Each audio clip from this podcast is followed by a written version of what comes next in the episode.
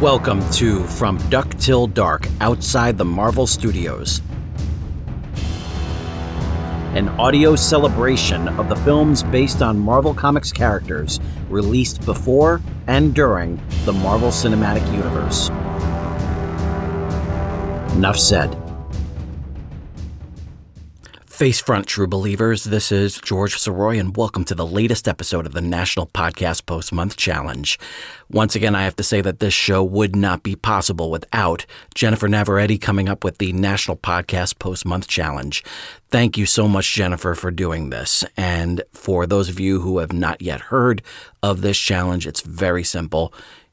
At the end of November, after day 30, you have won this challenge if you have recorded, edited, and posted 30 episodes of a podcast.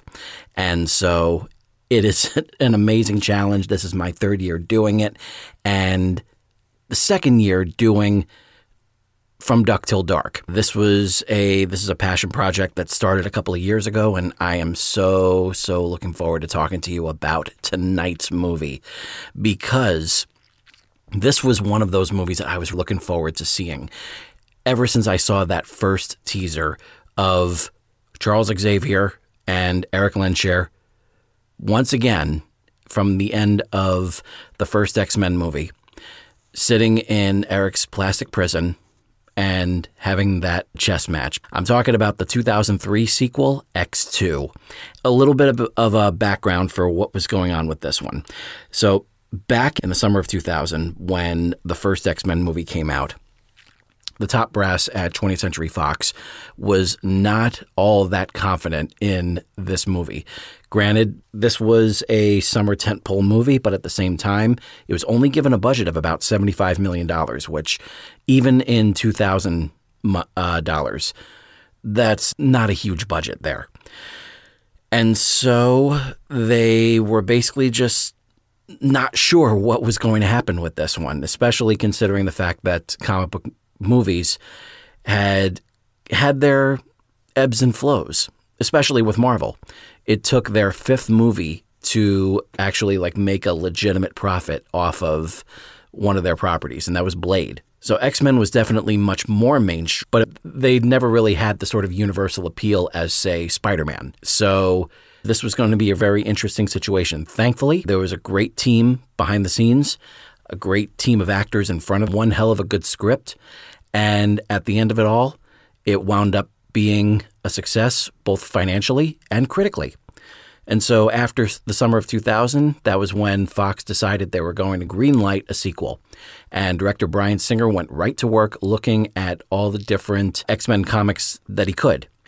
He and producer Tom DeSanto pictured this as the Empire Strikes Back of the series which meant that characters were going to be split and kind of doing their own thing.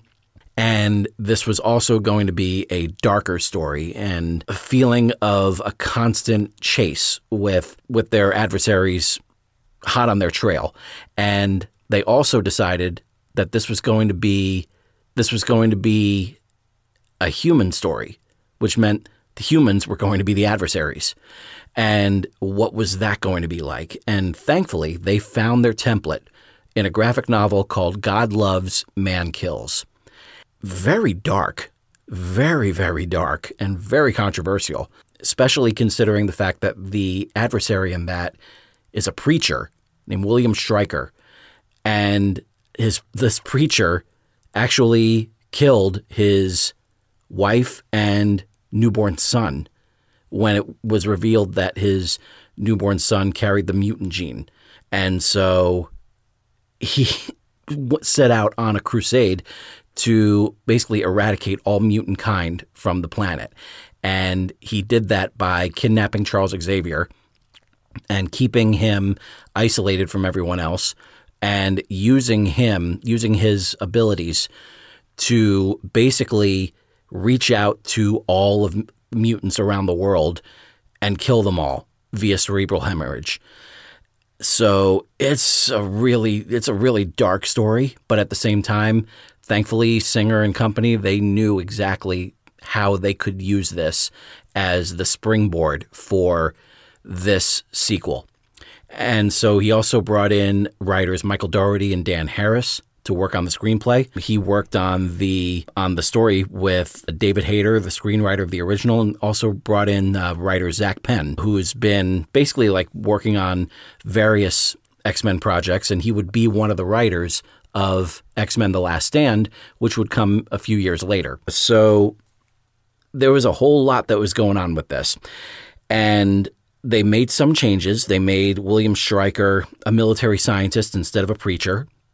God knows it would have been. It would. It's it's a it's a it's a very meaty, controversial kind of storyline anyway. So to make the villain a preacher, they thankfully they knew that they had to pull back from that, and thankfully, what they also did with that was. Stri- they made Stryker's division the team responsible for the creation of Magneto's plastic prison, and they also set up they also set up Stryker as one of the figureheads of the project that would turn Logan into what he is, injecting that adamantium into his into his skeleton and making him virtually indestructible. So it was a great way to incorporate both William Stryker into both storylines. It's really incredible. Like when you look back at it, it's a, it's a one hell of a storyline here. Then you also have John Ottman, who could not be a part of the first X Men because he was busy making his directorial debut with Urban Legends Final Cut. But now he was back in. He was back in the fold. He was able to make it work schedule wise.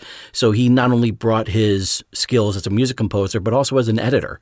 And with a story this big, an editor was definitely needed, and thankfully he knew exactly what he was doing with this one because he kept that pace really, really brisk to the point where this this the finished film I believe is just over two hours long and it flies. It absolutely flies. I have nothing but love for this for this movie. Almost 20 years later, it's still I still believe it holds up. I still remember opening night at the Ziegfeld Theater in New York City, and there were four different spots where there was applause from the sold out crowd. The first one, no surprise to anyone, is the attack on the White House by Nightcrawler at the very beginning. Holy crap, that is just an amazing sequence that just I mean there is an there is an energy to that sequence and the the action and Alan Cumming, God bless him, as Nightcrawler. Just, I mean, everything in that scene was just amazing. And it let right away that this is not going to be. This is not going to be what you would expect from an X Men movie, even though this is only the second one. It was basically just saying that, okay, everything you saw in that first X Men movie, that's a prologue. Now we get to tell you the real story. And boy, did they ever. So there was that.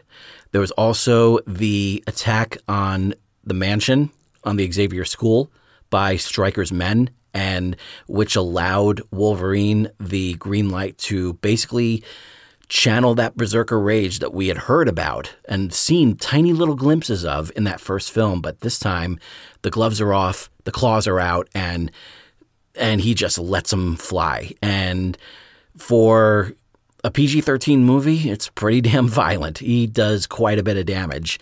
Um, it's still going to be almost 15 years before we see just how much damage he can really do, but that's for quite a while down the road. But for what we saw here, this was pretty amazing. Then you have the scene with Magneto's release from the plastic prison, which was just so cool. It was absolutely awesome and the way that it was the way that it was coordinated i thought was pretty ingenious as well. And so the fourth one the fourth spot from from what i remember was basically like the closing credits which was pretty spectacular it was just a spectacular moment anyway just the, the way that everything came together. And i don't think that tom desanto had in mind that he not only was going to make this The Empire Strikes Back of this series, but he was also making his Wrath of Khan because you have that, that classic moment of Jean Grey sacrificing herself to allow everyone to escape. And that in itself, the way that the way that Jean's powers were manifesting throughout this movie, I thought was was pretty incredible. I love the slow burn and the way that she was starting to feel sense different different thoughts in everyone at the beginning. And then more and more her her powers are getting a little bit more and more erratic a little bit more enhanced basically like a dam cracking. That's basically what it is. And it might be a little too heavy-handed with the symbolism but hey it works. And to see the the vision of a phoenix underneath the water was so thrilling because you just know that like it was just going to be such an amazing experience of what was going to happen next. Now, like I said when I was talking about the first X-Men movie, this was another big reason why I was really looking forward to this was that I got to take my dad to see it. And I wound up seeing this one, I believe it was either 3 times in 1 week or 3 times in 2 weeks. But I did see it 3 times in the theater. Saw it with uh, my group of friends at the Ziegfeld for opening night. I saw it with some other friends over in, I think it was over at Lincoln Square on 68th and Broadway. And and my father and I saw it over in Jersey. And I still remember what he said afterwards. And he just said, I really liked the first one, but this one just kicked its ass. And I was so ecstatic because that pretty much solidified that X Men was going to be our franchise. And I love that we have that, that we can, that we can run with that. I've gotten him complete sets like for the for the uh, the X Men uh, movies series on Blu-ray, and when new ones were coming out, like X Men Apocalypse, like Logan, like Dark Phoenix, I made a point to get him those so that way he was fully caught up with his collection. And we'll be getting to those movies, like I said, later on. But uh, but this one wound up being um, a real big success and a high watermark at the time for for comic book movie fans. I know this because when we were coming out of the theater and we ran into one of our friends who was actually um, a guest on Excelsior Excelsior Journeys, Bill Demerit. Like we were hugging in the parking lot. Like we were so so fired up over how good this movie was and how seriously they were taking these characters. We had dealt with Batman and Forever and Batman and Robin, and this was so far beyond that. I just absolutely loved it. And I also loved the little little nods of what they are actually doing with Charles Xavier when it comes to him walking and not walking because one of the things that uh, that is touched upon in the first X Men film is we see Charles go into the mind of Senator Kelly, and once he's in Senator Kelly's mind, and he sees that moment where Senator Kelly is being getting that that the machine that Magneto designed with the mutation basically just like washing over him we know that uh, we know that this is definitely inside Senator Kelly's mind because we see Charles Xavier stand up, and he can't do that in real life. And then you have later on in uh, in X two, we get to see Charles looking down at his legs, standing up, and it's that moment when he realizes what he's doing and where he is. It's when he turns and looks right at the the man that's been basically torturing mentally, which is William Stryker's son, Jason. And by putting these visions inside his head. And so it's that moment when he realizes that his reality is shifting. And it's such a tremendous way to do that. I mean, there's I could go on and on and on about so many different things about this movie. I absolutely loved it. Not only was the acting from all the returning actors fantastic, but you also had Brian Cox as William Stryker, who just absolutely ruled in this role. Just a re- just someone you absolutely despise. and, and he brought this amazing energy to the role. And the scenes that he had with Patrick Stewart were just flawless. I mean, everything. The the theme that John Ottman was able to bring that really kind of established it as a de facto X Men theme. Granted, we're not going to establish, we're not going to realize that that is the de facto theme for a few other movies down the road. But I mean, just like I said, so much great stuff from this, and I I was thrilled to see that that it got so much acclaim. I was thrilled to see that that audiences were were really taking to it and enjoying it, and this and it was the performance of this that basically greenlit the third film. However, there would be quite a few little bumps in the road for that one, but we'll get to that in several episodes later. But for now, I just have to say thank you to everyone involved with X2 for delivering something so magnificent. So, if you would like to share your thoughts about the movie, please go to facebook.com slash from duck till dark. And even if you don't see the poster, just go ahead and put in a, a post on there. Like I'll be happy to see it. I'll be happy to read whatever your thoughts are on the air. So until next time, this is George Soroy saying to all of you, ever upward and excelsior. I'll see you tomorrow.